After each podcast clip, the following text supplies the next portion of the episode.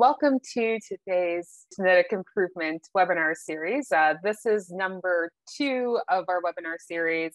On Tuesday, we covered some of the basics of genetic improvement and also talked about scrapie resistance as well. Today, we're going to be talking more fully about the power of information, tools for record keeping, and genetic selection. So we have two presenters today. Erin Massender will be talking about accelerating goat genetic improvement with genomic selection. She's our acting small ruminant specialist with OMAFRA. She's also a PhD candidate at the University of Guelph. Uh, so Erin, I'll let you take it away. Thanks, Marlene.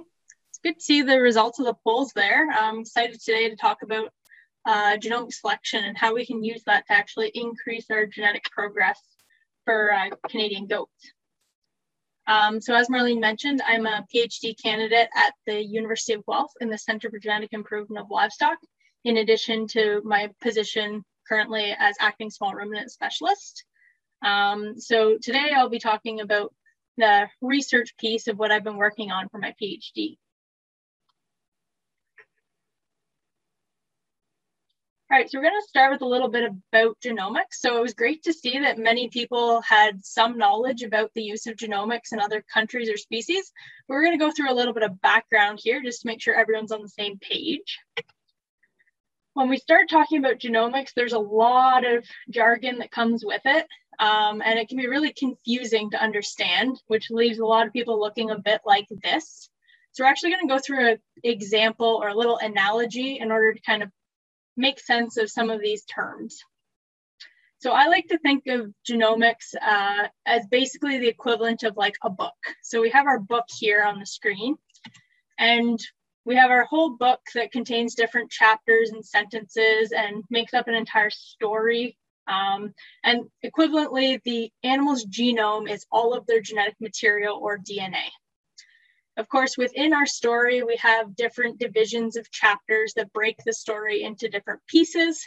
And similarly, in the genome, we have what's called a chromosome, which is a partition of DNA. In mammals, uh, chromosomes come in pairs, uh, and goats actually have 29 normal chromosomes, as well as a pair of sex chromosomes. And then within our chapters, we have our sentences. And sentences are what make up our story. So they have a, an actual impact on the overall plot of our story. Similarly, a gene is a region of the DNA that has a functional impact on the animal. So there can be different forms of the genes, and these are called alleles. We have nucleotides that are those individual units and uh, words within our story.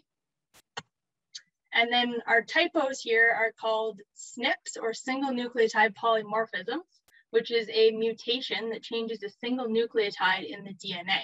So those different SNPs cause different forms of the genes or alleles.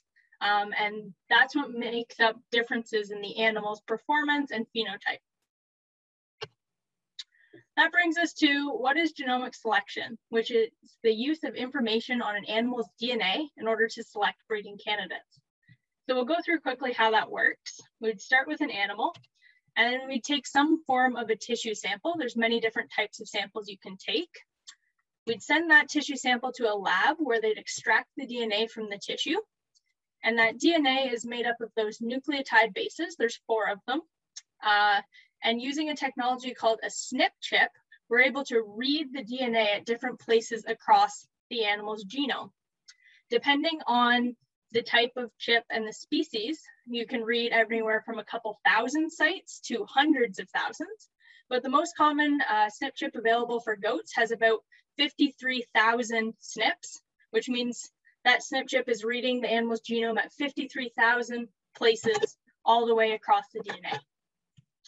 And that produces a genotype, which is a long strain of letters or numbers um, that gives kind of a blueprint of the animal's overall genetics. With some analysis, we can use that genotype in order, along with uh, phenotypic information we have in order to predict an animal's genetic merit and use that to make selection decisions.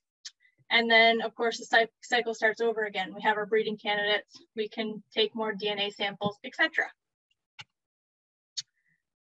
Now let's talk a little bit about the difference between genetic testing and genomic selection, because this can sometimes be a point of confusion. So genetic testing is used to identify alleles that can reliably predict phenotypes for usually pretty simple traits that are controlled by one or a few genes. So for example, Amanda talked about on Tuesday Scrapie, which is controlled by the PRP gene. And there's also the alpha S1 casein gene in dairy goats that you may have heard of. Again, these are specific genes that have a major effect on the animal's overall phenotype.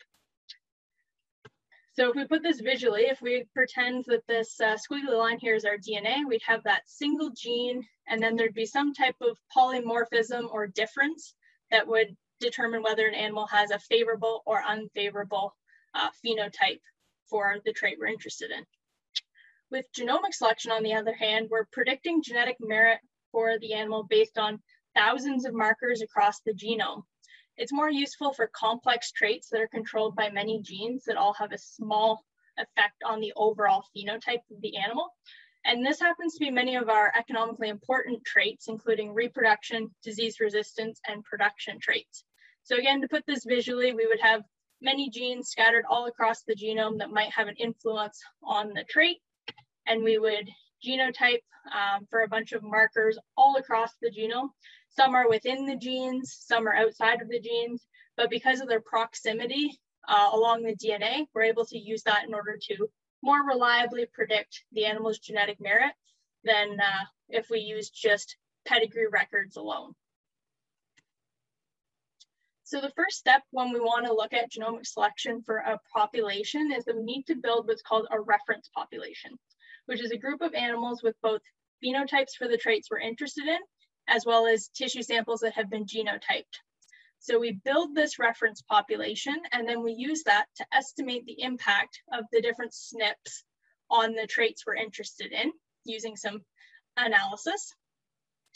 Once we've done that and built that reference population, we can then uh, predict the genetic merit for young animals that don't have their own phenotypic information. So we just simply take a tissue sample, again, do some analysis, and then uh, we can get a reliable prediction of that animal's genetic merit in order to make selection decisions. So with uh, genomic selection, we can actually make those selection decisions at an earlier age because we don't have to wait in order for them to have phenotypic information in order to make reliable selection decisions. So this formula here uh, is going through how um, what factors influence the rate of genetic improvement. So I talked a little bit about this on Tuesday. So four of those factors are the accuracy of selection, the intensity of selection, the genetic variation or standard deviation in the population, and the generation interval. So how do those uh, factors impact uh, use of genomic selection? First, the main one is that genomic selection increases the accuracy for young breeding candidates, which will accelerate genetic gain. Second, uh, it enables testing of more animals for expensive to measure traits, which increases selection intensity. For example, um, carcass traits can't be measured on a lot of animals at the commercial level because it's quite expensive and it's destructive. So we can't get phenotypic information for our breeding candidates. But if we have a small group that we've created a reference population for that trait, we can then use that reference population in order to predict um, genetic merit for all animals. So that increases the selection intensity. Generation intervals are another factor that are impacted by genomic selection. As I said, you can uh, select animals at an earlier age, which increases the rate of genetic gain using genomic selection. And finally, genetic variation of course, we need that variability in order to make selection decisions. It's expected in the short term that genomic selection will have limited impact on this, but if we have very intense selection, we could in the future reduce variability. So it's just something we need to be aware of. Perhaps the best example of the implementation of genomic selection, at least in Canada, is the Canadian dairy cattle industry. So genomic evaluations were first implemented in 2009 uh, for Canadian dairy cattle. And what this graph here is showing is some of the key traits in the breeding objective and the genetic gains that they were seeing before in red and after genomics in blue.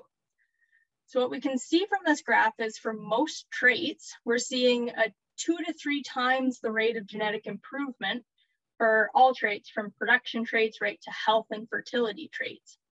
But what I find really interesting about this graph is this uh, fertility bar here. So before genomic selection, the fertility of Canadian dairy cows was actually going backwards. It was going in the wrong direction, which obviously is not good. um, but using genomic selection and those more accurate breeding values, we're actually able to start moving fertility traits in the right direction.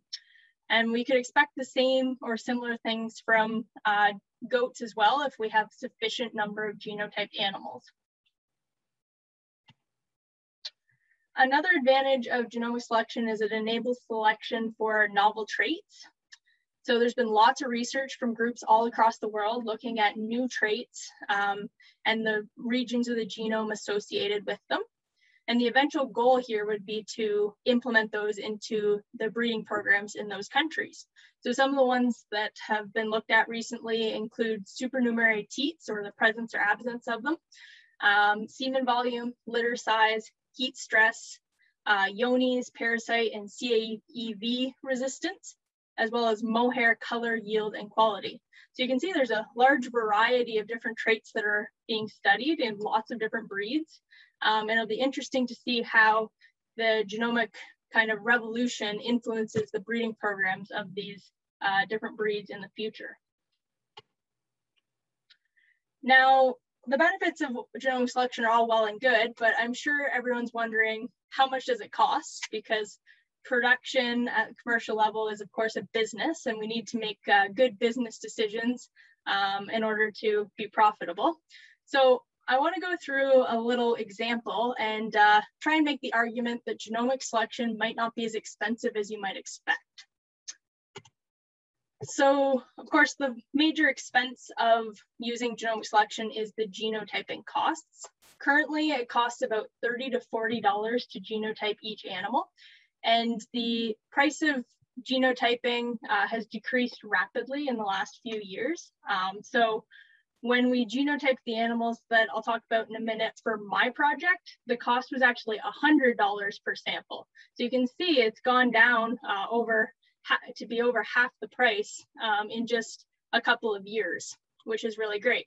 And as uh, the implementation of genomic selection expands, we can expect those genotyping costs to continue to decrease. So we're gonna go through a little sample here. Um, so I've assumed we have a herd of 100 does here, and we want to uh, genotype 100 doelings per year. So with our traditional selection, of course, we don't have any cost for genotyping. Um, and with our genomic selection strategy, I've assumed the high end of the range here at $40 per sample. You also need a little bit of time in order to take the samples. Um, so here we're estimating that you'd need three people for about two hours uh, in order to take those samples. That's fairly realistic based on uh, the experience from my project. It's not actually as time consuming as you might expect. So that cost for genotyping each year would be about $4,150. But of course, with that added cost, we hope that there's some benefits as well. And one of those is the ability to lower our replacement rearing costs. So with our traditional selection strategy, um, we might kind of have two stages of selection. Say we wanted to eventually keep 50% of our doelings to enter the herd, so a fairly high replacement rate. Um, we might, for example, after weaning, pick our top 75 and keep those around. Uh, and then around breeding time, we might pick the top 50 that we want to keep in the herd after they've had a chance to grow. Um, so I've assumed here that you'd have first kidding at 15 months. And doeling feed costs were estimated by a US study. They might not represent your cost of production numbers exactly, but you can see how it would be easy to adapt the numbers to fit your specific herd. So that cost there uh, would be about $21,500 to rear those replacements each year. With our genomic strategy though, we can actually select the 50 does, doelings we want right at weaning because we have a more reliable prediction of their genetic merit. You could actually theoretically genotype them even earlier, but uh, for the sake of making sure we don't genotype animals that uh, die pre-weaning, uh, it's probably safest to wait until they're about three months of age. So with this strategy, um, we keep 25 less doelings for the next uh, several months until their first kidding. The cost of that strategy would be $18,000. So what we're seeing here is a 19% savings in feed from the use of a genomic selection strategy. There's also other savings that aren't reflected here, including uh, labor, housing, and veterinary expenses, of course. Um, but overall, we can see that the genomic selection strategy could theoretically save quite a bit of rearing expenses.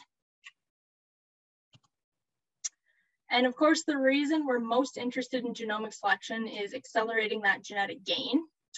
So I've pulled together some numbers here based on my own research. Um, in this scenario, we're going to look at um, a dairy scenario looking at milk yield. Uh, unfortunately, I don't have good numbers for the meat production, but you could do the similar calculations for meat as well. So uh, what we're going to assume here is that uh, we're going to select 10% of bucklings and 50% of doelings for our herd. Our selection accuracy um, for a traditional selection scenario is 0.52, and we have a generation interval of four years. So the maximum genetic gain we could see each year is about 35 liters per doe per year. With our genomic selection strategy, we're able to increase our accuracy of selection. So based on my research, we found that for breeding candidates, um, the increase in genomic selection accuracy is about 30%. So with that strategy, we would actually produce 44.4 um, liters in doe per year in genetic improvement. So that's a 28% gain in the rate of genetic improvement. Um, but in this scenario, we've assumed that the generation interval for the genome selection strategy is the same, which actually we may be able to reduce the generation interval because of being able to select animals at an earlier age. So let's say we were able to reduce the generation interval to 3.5 years of age.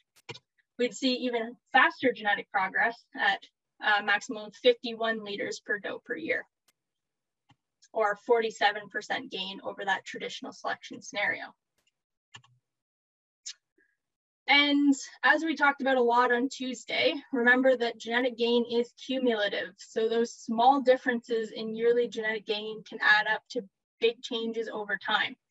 So this graph, I've plotted the cumulative genetic gain for 10 years of selection for both traditional selection scenario, the solid line, and the dotted line being the genomic selection scenario. So when we look over a single year, you can't really tell much of a difference between the rates of genetic gain. But as you go selecting for more and more years, the gap between the two scenarios gets wider and wider.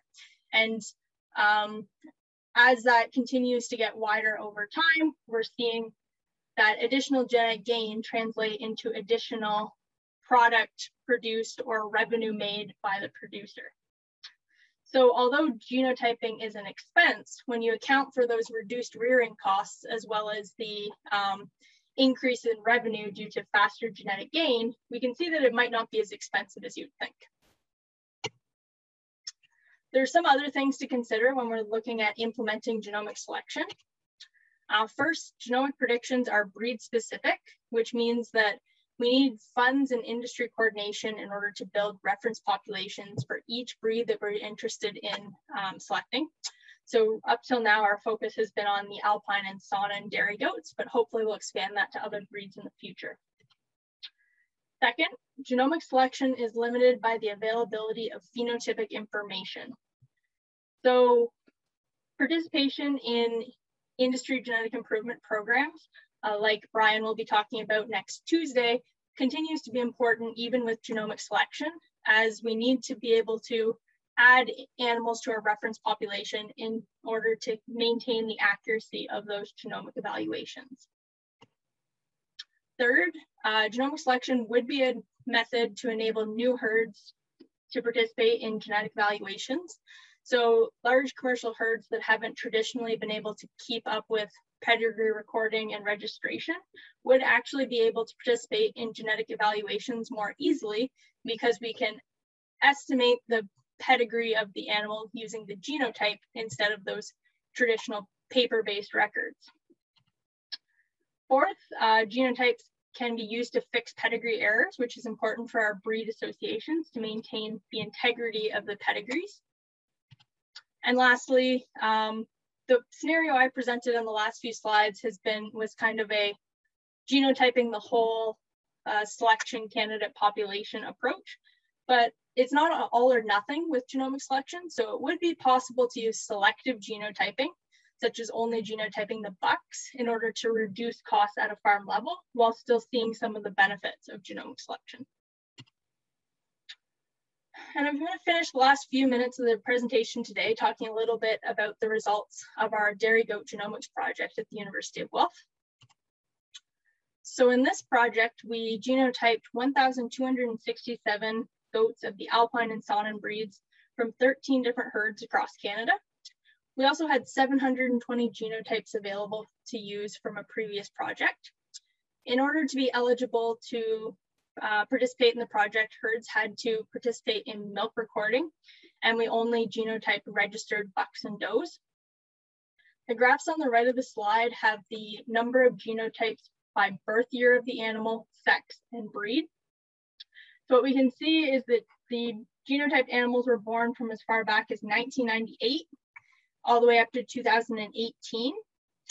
And the majority of the genotypes collected were actually on does, and that's obviously because there's only a limited number of bucks on each herd in order to genotype.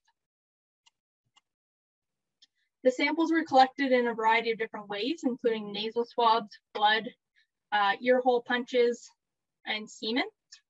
So based on producer preference, they were able to submit samples in whatever way they preferred. And now getting into some of the results here. Uh, this graph is showing the relatedness of the animals that we genotyped. And it's showing them clustered by both breed and color. So the different colors here represent the different herds that provided uh, samples to genotype. And then the shape of the dot represents the breed of the animals.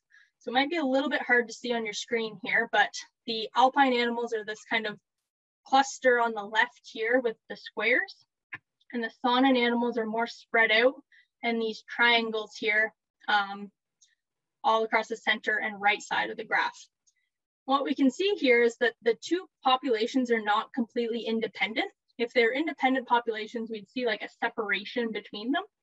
And that, of course, is due to um, crossbreeding and the grading up of animals uh, when they were imported to Canada, as well as the shared history of the two breeds originally in uh, Switzerland.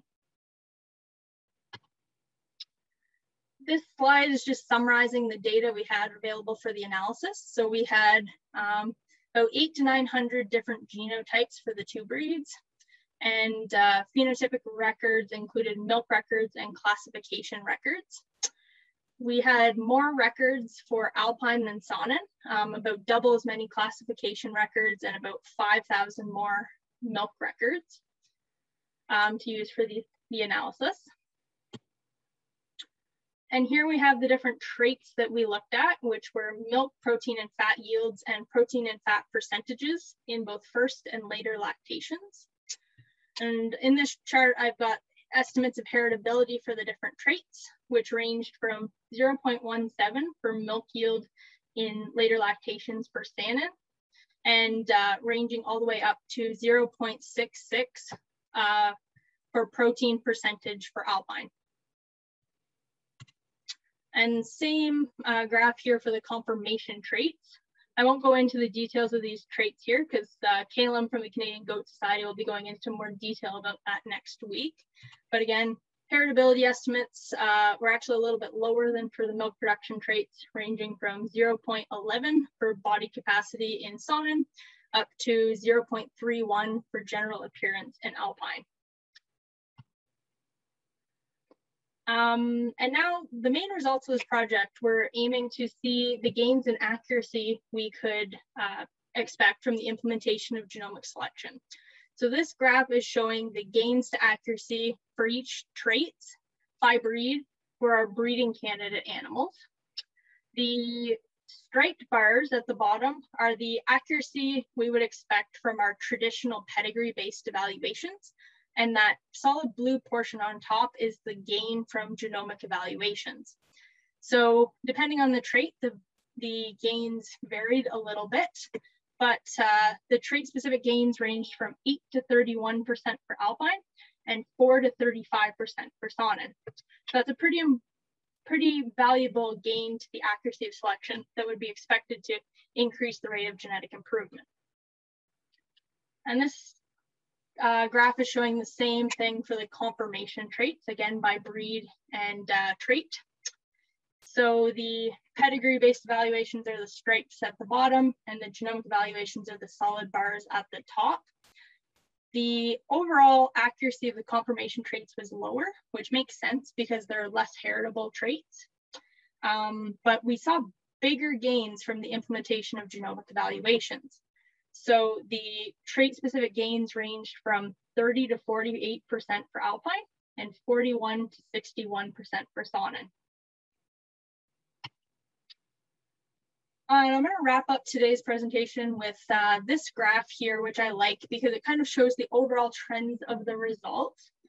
So what we're seeing here is um, averaged across all the traits in either milk production in blue or the conformation traits in orange, the percent gains in accuracy we can expect from the implementation of genomic evaluations. So um, it's split up based on whether the animals are non-genotyped in stripe or genotyped in the solid bars here. And what we can see is that there's very little gain in the accuracy of selection for the non-genotyped animals. And what that means is that in order to see the benefits of genomic selection, it's necessary for herds to participate in genotyping or at least purchase in breeding stock that is genotyped in order to see some of those gains in accuracy. For the genotyped animals, um, for the milk production traits across the whole population, we saw gains of 10 to 11%. And for the conformation traits, the gains were higher at about 32 to 36%.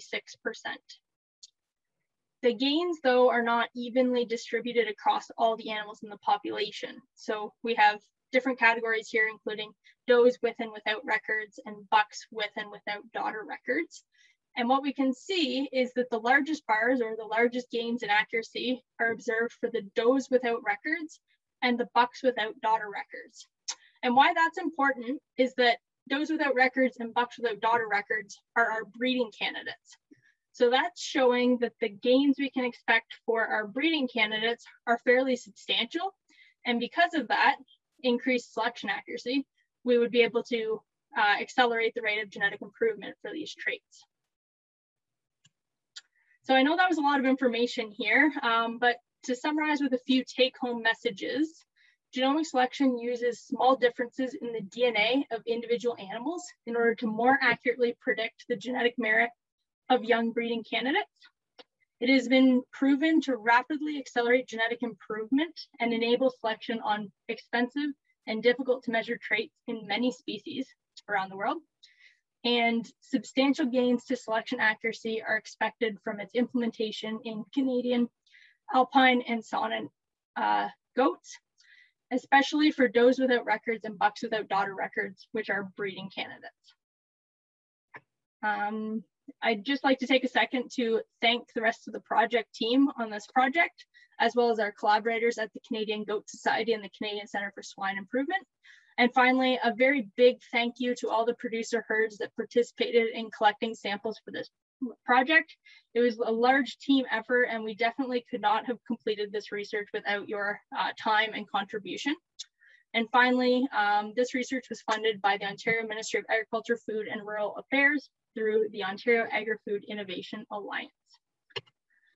Thank you for listening. I'm happy to take any questions. Thanks, Erin.